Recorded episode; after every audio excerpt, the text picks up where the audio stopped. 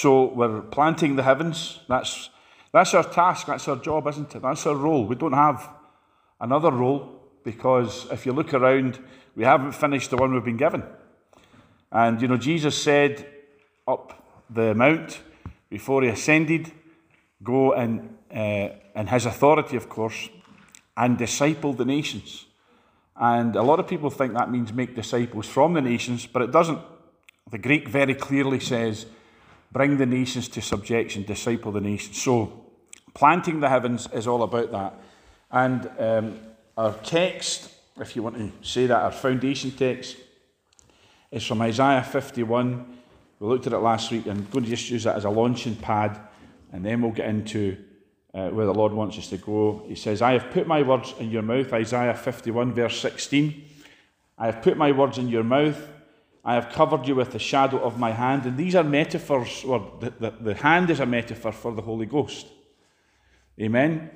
The Holy Ghost has to be involved in this. The Holy Spirit has to come upon us, empower us, uh, quicken us, enable us, and equip us. Or I would just say it this way engulf us. You would talk about the baptism of the Spirit, but it simply means immersion or engulfing. Amen. I want to be engulfed by the Holy Spirit, don't you? I don't want to be engulfed by what's going on around about me. So he says, I've covered you with the shadow of my hand. He's put our words in his mouth. And he can't do that unless he does it supernaturally. But he can't do that unless you put his words in your mouth. Amen. As in, you study your Bible, you meditate it, and you are so soaked in the word that what comes out of you is word. Amen. The old uh, illustration of if you put a sponge in a bucket of water and pull it out, squeeze the sponge, water comes out. But if the sponge is outside the bucket and you squeeze it, nothing comes out. Amen? So let's be soaked in His Word and let's be engulfed by His Spirit. That I may plant the heavens, that's where we get that phrase from. It's used elsewhere in Scripture. And the word plant actually means just to establish the heavens. Yeah? And lay the foundations of the earth, which means that we have to have a new, transformed society. If that makes sense. Culture, society has to be transformed. You can't lay foundations unless you clear away what's there. Think about that. Um, you know, I used to have a friend who was in demolition. And you know, you can't build a building until you've demolished the old building. We speak a lot in here in Arise Scotland about old wineskins, new wineskins, and all the problems in the church come from one thing people want to hold on to the old wineskin and want to drink the old wine.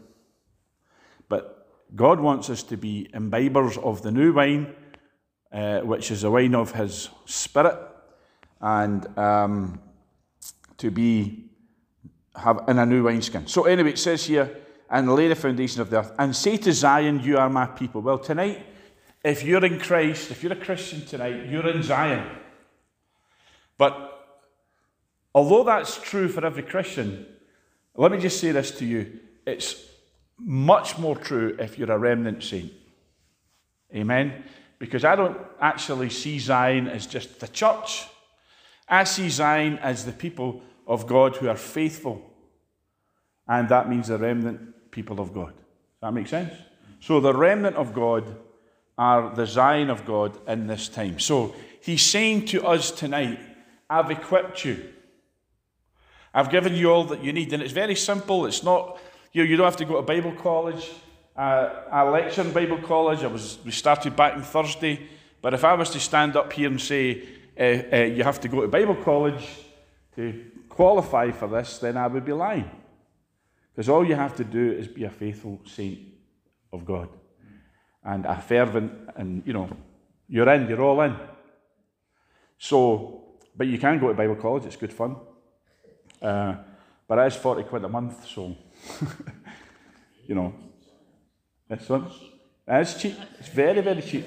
The average uh, degree is for sort of divinity, religious, is about five grand a year or something. So we are we are very cheap. Um, so, but it's not about that. We had a school of ministry as well running a while back um, up the stairs, and that was free, wasn't it? But uh, so, uh, but anyway, I'm losing my uh, place here. This is God saying to us here, I'll, I'll put you through my Bible college. Just put my words in your mouth and be open to the infilling of the Holy Spirit. I was listening to a song there. I love this old Pentecostal song, Let the Holy Ghost from Heaven Fall on Me. I love that song. You can't sing that song or hear that song without being stirred. You know, we need the Holy Ghost, don't we? More than ever before. The answer to the world is the Holy Spirit. Amen? You know, Jesus said, It's better if I go away because you need me to be in the, in the vicinity of you if you want anything done. But when I go, the Holy Ghost is everywhere. Amen? The Shekinah glory isn't in a, a building anymore, in a Holy of Holies, in a wee room, and, and behind a thick curtain. He's in your heart and He's in mine. Amen? So, we are planting the heavens just by being here, just by going to Asda or Tesco or Morrison's or Sainsbury's if you're posh, or Waitrose if you're a poser. Amen? Aldi's, yes. Aldi's, Aldi's is my favourite. I love going to Aldi's. It's better than Lidl. Praise God. Aldi's is anointed. Amen. Uh, but Aldi's is brilliant. But wherever you go, you take the presence. you see, see, you need to be intentional. It's intentionality. That word, the Lord keeps saying that to me, and it's true. You know, you can just go out tomorrow, as we're going to do at Morrison's, am I right? Um, you can just go out there and say, I'm going to Morrison's, get some mints or whatever. But if you say to yourself, as you go, you know, I am the temple. And temples are just carriers of a presence, aren't they? Uh, but you're more than just a carrier, we know that. But the point being is, what do you carry? And if you're intentional about what you carry, wherever you go, you'll see every place the sole of my foot treads on, I'm planting the heavens and I'm laying foundations. And if there are demons there, let them be dispersed. If there's darkness there, I'm the light that dispels the darkness. And if you're intentional about that and think like that, and decree like that and speak like that, I can assure you that as you go, the demonic realm recognizes that and scarpers. But if you just shuffle out and go, I'm just going for a pint of milk, that's all they'll happen. You have to be intentional about where you plant your feet. Let's go to Isaiah chapter 60 as we say that, because I want to show you this, okay? Isaiah 60 is the chapter for this time. Amen? Because it says so much. Uh, we could just we could read through it, but I don't have time. I just want to pick out key verses as we look at planting the heavens. And it says here, um, it says, let's read from, uh, well, let's read from verse 9, okay? It says, there's, uh, sorry. Surely the isles shall wait for me, and the ships of Tarshish first to bring thy sons from far, their silver and their gold with them. We looked at that before wealth transfer. And you see, you're not going to experience wealth transfer until the consciousness of it saturates your mind, saturates your being. Okay, you remember that book that was, was out? Some people say it's a cult, and there is an occult element to it. I don't argue with that, but it's really just looking at a biblical truth, but from, from a non biblical, that book, The Secret, the law of attraction. The law of attraction is a perversion of this. They're trying to counterfeit what we have, which is the gold and the silver belong in the temple. Who's the temple? You are. So they're trying to say, I'm a magnet for wealth. Uh, you know, I attract the wealth. Well, they'll have a measure of success because it's a principle. But it's meant to go to the temple, not to some weird New Age freak. Amen? Okay. So, unto the name of Yahweh, and there's the key because the temple was built to house the name. And to the Holy One of Israel because he has glorified thee. And then it goes on about the sons of strangers shall build that yours. Look at this verse 12. The nation and kingdom that will not serve you shall perish, and those nations shall be utterly ruined. The glory of Lebanon shall come to you, the cypress, the pine, and the box tree together, to beautify the place of my sanctuary. Now, the sanctuary of God is his temple. And again, I'll say it. Who or what is his temple? It's you and I. Your body is the temple of the Holy Spirit. And then he says this I will make the place of my feet glorious. You see that? Now, if you're the temple of God, that means if God lives in you, your feet are his feet. So wherever you go, you're making the place of his feet glorious. But only if you're intentional. Or if you're one of these Christians that, well, I need to get vaccinated because I love my neighbour. But really, what, what that really means is I need to get vaccinated because I'm full of fear. Amen? Or I need to conform because that's the Christian thing to do, is to conform to the protocols. Right? You're not making anywhere glorious. Amen? What you are doing is conforming. But if you want to make, you have to be intentional. So you say, I'm the sanctuary, I'm the temple, I'm the house of God, and where I go, I'm intentional about making the place of my feet glorious. And that's what Scotland needs. Amen? We, we make a lot of the fact that um, as just over the motorway is the Glasgow Cathedral, where St Mungo had his first church. But we're also aware that on this very hill, it's believed that St Mungo preached. So, who knows, he's maybe walked past this church many times. Obviously, not the church wasn't here just be fields or just be a rock or whatever, or grass. But the point being that we can say we're probably in the footsteps of St Mungo here. And we, we often say that, don't we? We're following in the footsteps of, and sometimes that's a literal thing. So, but isn't it far more amazing that our feet, because we're the temple, is the place of His feet? And you know, when you plant something, from that point of view, you, you take possession. I've got a friend who goes around and he, he blows shofars and all that, but he plants stakes wherever he goes. Now, that's his thing. I, I wouldn't be doing that unless the Lord told me to do it. But he, he stakes out the territory, he claims it. You understand? So we have to have that thinking in us. You know, it's not just, well, I'm going to Glasgow to, you know, the church, and it's as I go from wherever you came. And as you go back from whence you came, be intentional to say, This is God's kingdom territory from this moment on. There shall no man be able to stand before you all the days of your life. Wherever they put the sole of your foot, that will be your territory. We need to think like that. And that's what planting the heavens is, laying the foundations. And how do we do it? We do it with our words, and we also do it with our feet, just being intentional, turning up. Does that make sense? So as we as we turn up, we say, This is God's territory. And people might think you're nuts. But I'll tell you who doesn't think you're nuts. God doesn't think you're nuts. The angels don't think you're nuts. And the devil certainly doesn't think you're nuts. He's terrified. Because if he does that everywhere he goes, I'll have nowhere left to go. And there's a truth to that. All right, so, but where I want to go with this, okay, because there's all these blessings of Isaiah 60.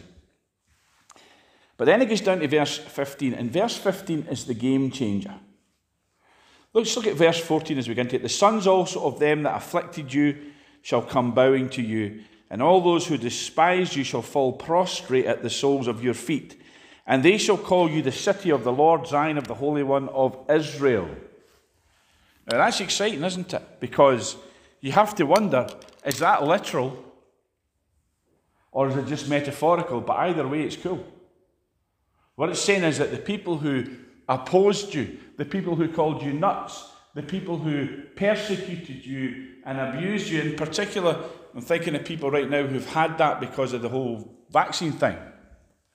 Oh, you crazy conspiracy nut. Oh, you divider. Oh, you, you've got blood in your hands. Well, the Bible says it's all going to change. They will come bowing down. And they will, and you know, it says some similar over in Revelation 3. It says the synagogue of Satan those who say they are Jews and they're not, they're going to come bowing down. And they're going to say, You are the chosen. You're the one God's love, God loves. You're the Zion. You're the city of the Lord. Now, what happens is, and again, the metaphor's all, it's a temple metaphor again, because when you think about it, if every one of us individually is the temple of God, our bodies, we're also that corporately. But as you get over into the New Testament, actually, because there's so many of us, it actually says that we're the New Jerusalem. We're a city. Because there's so many dwellings. And you know, when you get so many dwellings, in the natural, it becomes a city, doesn't it? You know, Hamilton's a town. But Glasgow's a city. And the, the, the thing is, the definition of city is if you have a cathedral in it. And the cathedral is a metaphor for the, the, you know, the, worship of God.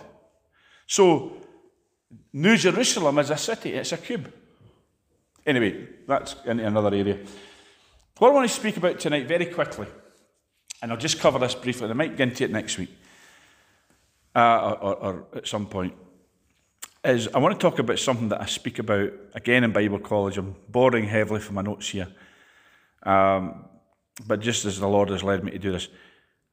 Here's a wee quote from Ed Silvoso, who is an amazing man of God, if you know him. If you don't, you need to get acquainted with Ed Silvoso. And he talks about, he's got a book called Ecclesia, and Ecclesia means governmental assembly. And so, how does God plant the heavens? We looked last week. He does it by appointing elders in every city, doesn't he? But elders have to be part of something and what they're part of is the ecclesia, the governmental. See, church isn't four hymns, two prayers, and a sermon. That we settle for that. Or we've settled for 45 minutes of praise your name and then a 10 minute pep talk. You want to know why a lot of churches have uh, resisted opening? I'll tell you, because the pastor doesn't have a message in him. And, and when, when all that stuff was going on, that you couldn't worship, you couldn't have the 45 minutes of filler. So the pastor had to come up with a decent message, and he couldn't, because it's pep talk.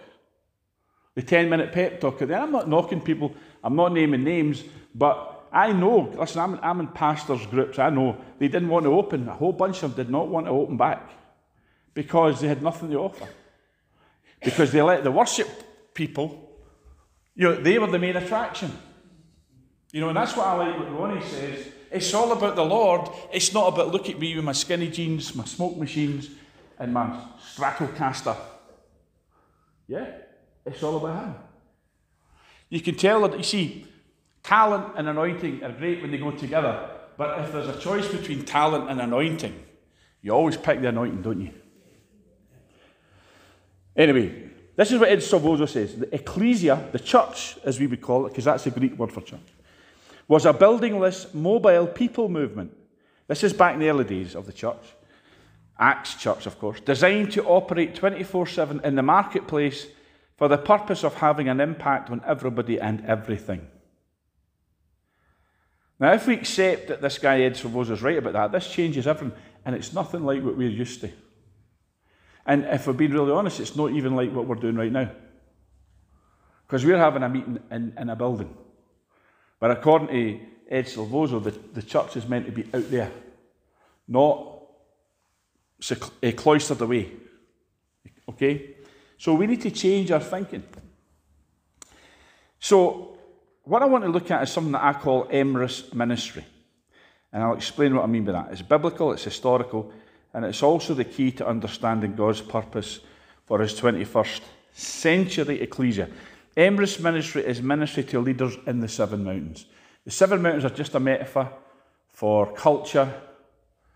Uh, I'm not going to list them all because I probably forget them, but education, business, government, family, I'm doing not too bad so far, church, and another couple. uh, aye, sports and arts and, and media and stuff. The seven, the seven drivers of culture, the things that have shaped our thinking. You know, the clothes you wear, the music you listen to, your designer labels, and the, the stuff you're into, man. That comes from the seven mountains. or things that you've learned, or your political views and different things.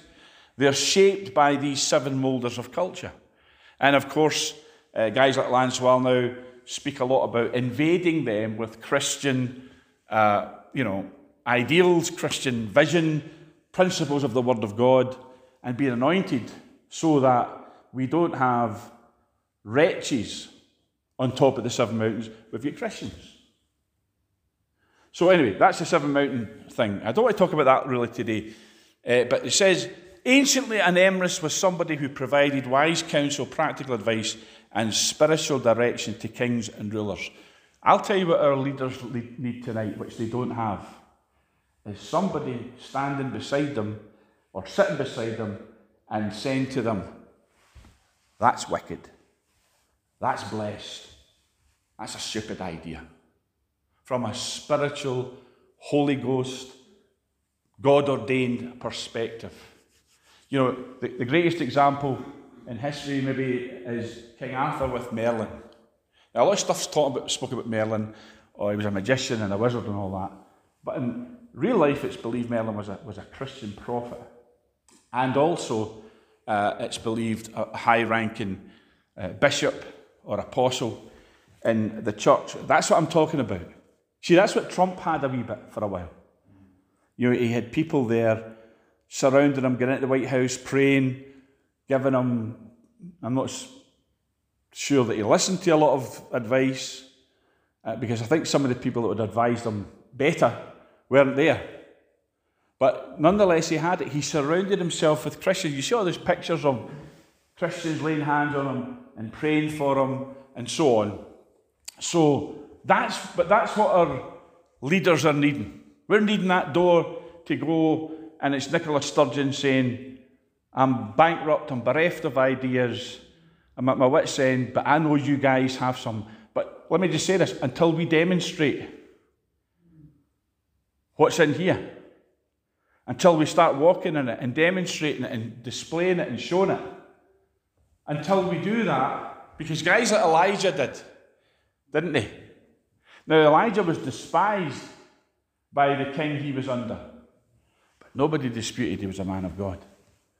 But you know, Joseph and Daniel, what they had was honoured and respected, and they were promoted by uh, kings that were in nations traditionally hostile to Israel, albeit Joseph was before the hostility of Egypt. But Daniel in particular would say, Oh, Babylon, Babylon's terrible. We need to pray for the fall of Babylon. But Daniel had a different ministry. He had a transformation ministry, not a confrontation ministry. He was promoted in Babylon.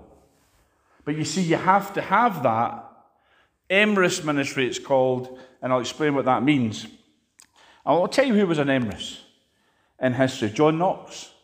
He functioned in Emrys ministry because he ministered to both English and Scottish royalty. He was heavily involved in ministering to, he was a personal chaplain, I think, of, of Edward, the, the young, the boy prince. And he ministered to Mary, Queen of Scots, although you, he was in about Scottish royalty and English royalty as an advisor and a counsellor, but sometimes as a confrontational prophet. Sometimes you have to straddle both realms. And of course, Bible times prophets such as Samuel, Nathan, Isaiah, and Jeremiah provided this type of ministry to the kings of Israel and Judah. Now, here we have, uh, and there's the powerful examples of Joseph and Daniel who are anointed to invade worldly systems but bring transformational kingdom based leadership rather than repent or, you know, the Lord's going to smite you. God has different means and different people to reach leaders. And you know, every problem in the world right now, every single problem, comes from one thing incompetent or wicked leadership, or both. If you had the right people in the White House, if you had the right people in number 10, if you had the right people in Bute House and in our parliaments and our councils down at Glasgow City, if you had the right people, society would be transformed overnight if they made decisions that were godly and blessed. And particularly rejected the agenda that they're on just now. So the office of Emrys was one of counsellor, advisor, fixer, and mystic. Nobody was more loyal or trustworthy than an Emrys, Merlin, and all the, and of course the biblical ones I've mentioned. I want to say this, and we're talking about planting heavens. This is the age right now where such a ministry to the nations will come to the fore and plant the kingdom of the heavens on the earth, thus laying an eternal foundation for the dominion of Christ. Now that, that's either because Jesus will return soon or because he won't have to. Particularly if you've got a post-millennial viewpoint that the kingdom grows in strength and power and influence and salt and light and leaven, and society becomes Christianized. That, that was the great vision of uh, our forefathers in the faith. Now, Emrys Ministry has an Old Testament root, of, of course. Most of what we call the major prophets functioned in Emrys roles. And another way of saying it is being a prophet to the nation. A lot of people are prophets in the church. They have a prophetic ministry. Cameron was speaking about the other day. But some people just have a prophetic gift. But they amp it up. They plug it into an amp and I'm a prophet. No, you're not. You just have a, a prophetic gift. But other people are prophets. But there's a difference between a prophet to the church. Because you might be a prophet in your sort of denominational circles, your wee spheres, but there are prophets to the nation. Okay? Um, even in this new covenant era. So, but what I want to say is the office and role of Emrys is not a church one going by our traditional understanding.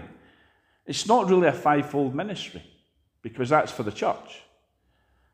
But an Emrys will function under the anointing of apostolic and prophetic ministry. And here's how I've put it here Emrys ministry is how an apostle prophet looks from the perspective of the world. There are people I believe God has called their ministry to the world, and I'm not talking about Billy Graham evangelists I'm talking about people who have a prophetic voice to speak to a nation, like John Knox did, and, and others. It is apostolic and prophetic ministry in a seven mountain setting. Now, I need to rush this through because we're, uh, I've got so much, so many notes here, and if I just go through them all, we'll be here till midnight. Now, that would suit me, but I'm not sure it would suit you guys. Certainly wouldn't suit you. Praise the Lord. Anyway, what I want to speak about is, is here in Isaiah chapter 60. Just that verse here in verse 15. Okay, it says here, Whereas thou hast been forsaken and hated, so that no man went through thee, I will make thee an eternal excellency, a joy of many generations. I will make you an eternal excellence. You've been forsaken, you've been hated, and no man went through you. What that really means, if we, if we boil it down, he's saying that you've been despised, you've been rejected, and your numbers have dwindled to such an extent. And I think I've shared this with some of you, not necessarily from the pulpit, but the estimate that I've heard is that as we've come back from that last lockdown, and of course, that was in the back of the previous lockdown or lockdowns, or I don't know how many lockdowns we've had now. But it's estimated that two thirds of people who went to church before COVID and before the lockdowns are no longer church, they're no longer going to church. And, and we have one pastor friend who says, I'm down to a third of what I had. And, and we've seen that ourselves. Not here, but we've seen it with him. And that's what we're talking about. You were despised, you were forsaken, no man went through you. Okay? So he's talking about declension or decline. The church at a low ebb. Okay? And who, who, would, who would argue with that right now? The church is at a low ebb. And the reason why a lot of that is, is because a lot of these folks have taken the, the dreaded V. And in doing so, in my opinion, I don't apologise for it, don't care who falls out with me, and some already have, they bow the knee to Baal. Amen? So, what he says here, though, that's happened. He says, You have been forsaken, hated, no one went through you. Then he said, This is the game change. This is where it all pivots. This is where it all turns. This is where all the glory comes from. This is where all the blessing comes from. This is where all the wealth transfer, because there's a turning, there's something happens. He says, I will make you an eternal excellence, a joy of many generations. The joy of many generations doesn't uh, mean um, like you know, this generation, the next gen, uh, you know, till 2130. He's saying what it means in the Hebrew is all the generations will come together. So that they'll be united. There'll no be a generation gap. There won't be that, you know, how, how if once your children become teenagers, you lose them and all that stuff. He's saying basically that, that God will restore the family unit, which is, is prophesied in Malachi. But what does it mean in eternal excellence? What does that mean?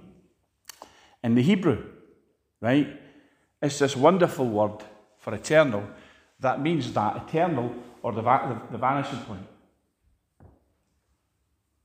That's what it means. It means ancient, but it means it goes off into eternity. It means eternal, it means immortal. And, brothers and sisters, that is exactly what Emrys means.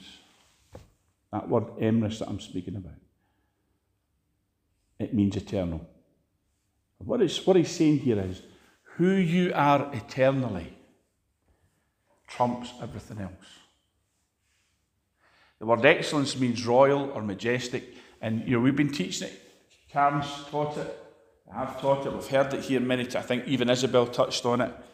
Our royal identity in Christ a royal priesthood, and the Melchizedek order. It means who you are eternally, not who you are right now, because you could be sitting there right now and you know you're not much in the world, or or or, or you've been uh, masked up, bashed up, smashed up, or you might be sitting there feeling I don't I don't feel I've got anything to offer. I don't understand, but it's not who you present right now in the natural world. It's who you are eternally. And he says, I will make you an eternal excellence. And that's why I use this word Emrys. And I use it, I teach this in the Bible college, because that is a, it's a, it's a, a Celtic, Gaelic word actually. And it means, or it's uh, Welsh, Cumbrian or whatever, but it means eternal.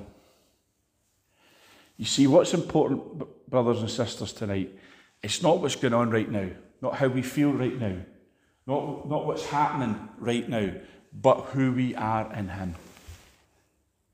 And if you can get your consciousness away from your trials, your problems, your emotions, and all these things that will pull you down, and, and you may have real problems. And nobody's discounting that. Oh, you know, uh, man up, smart yourself up, you know. Nobody's saying that. But what we're saying is, if you can take your focus away from the natural. And that includes looking at what's going on out there. And it's scary stuff. Yeah, we've got a WhatsApp group, and sometimes you don't want to look at it because some of the things that people put on it, and these two here are, are really guilty of that for that. I do too as well.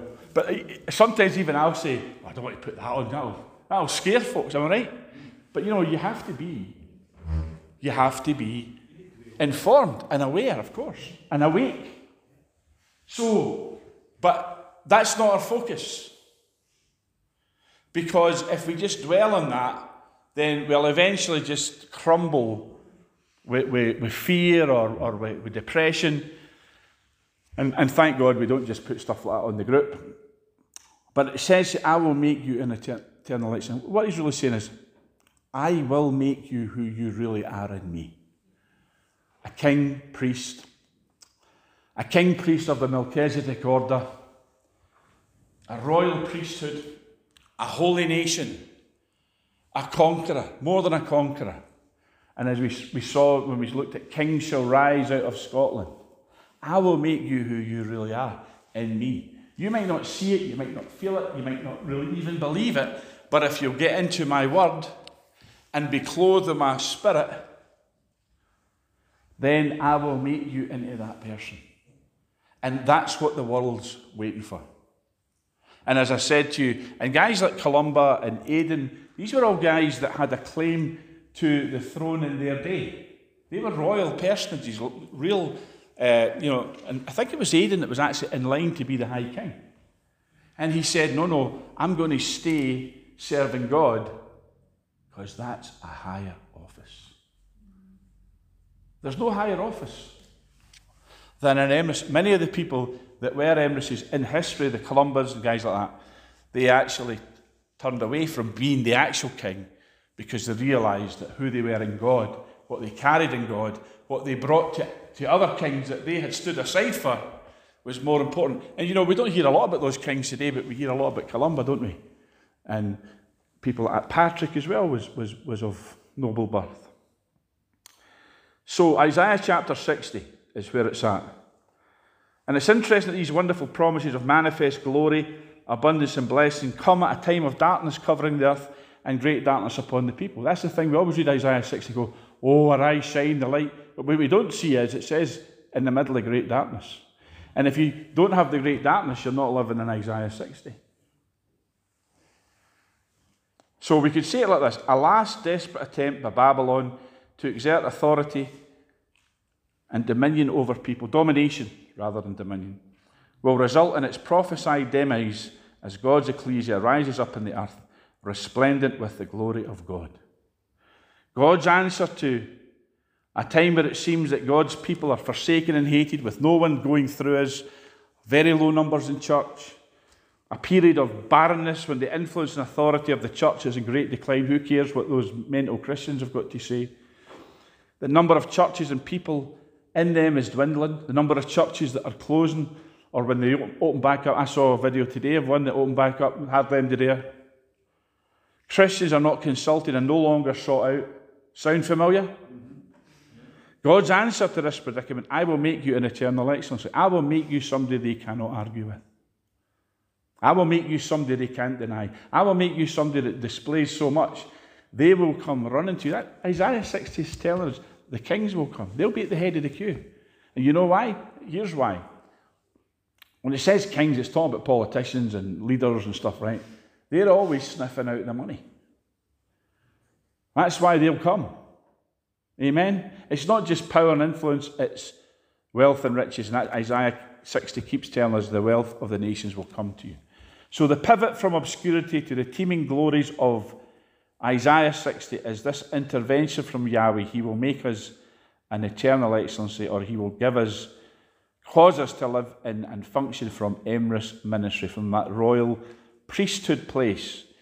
He, these things are not there by accident or just to make us feel good. They're there to tell us who we really are. And you know, I was I was writing up some stuff today. I'm going to close this very quickly. In Proverbs, all the proverbs that Solomon, one of the greatest kings in history, was writing about kings. And there's so much there. And I think, yeah, I thought, well, you know, I'm a king. I'm a king priest in the Melchizedek order. So if these things are true about kings that Solomon said, they should be true about you and me. Am I right? So we need to start living like kings. Christians are taught to live as beggars. And we need to abandon that. The word emrys means eternal. This is the game changer. The word excellency, the text here depicts royal majesty. And as we've seen, an Emrys in Celtic times was a person of regal birth who functioned as a royal councillor and prophets to kings. It was an office akin to Old Testament prophets. That's why these guys like Columba, they, they, they were called, Columba was the kingmaker.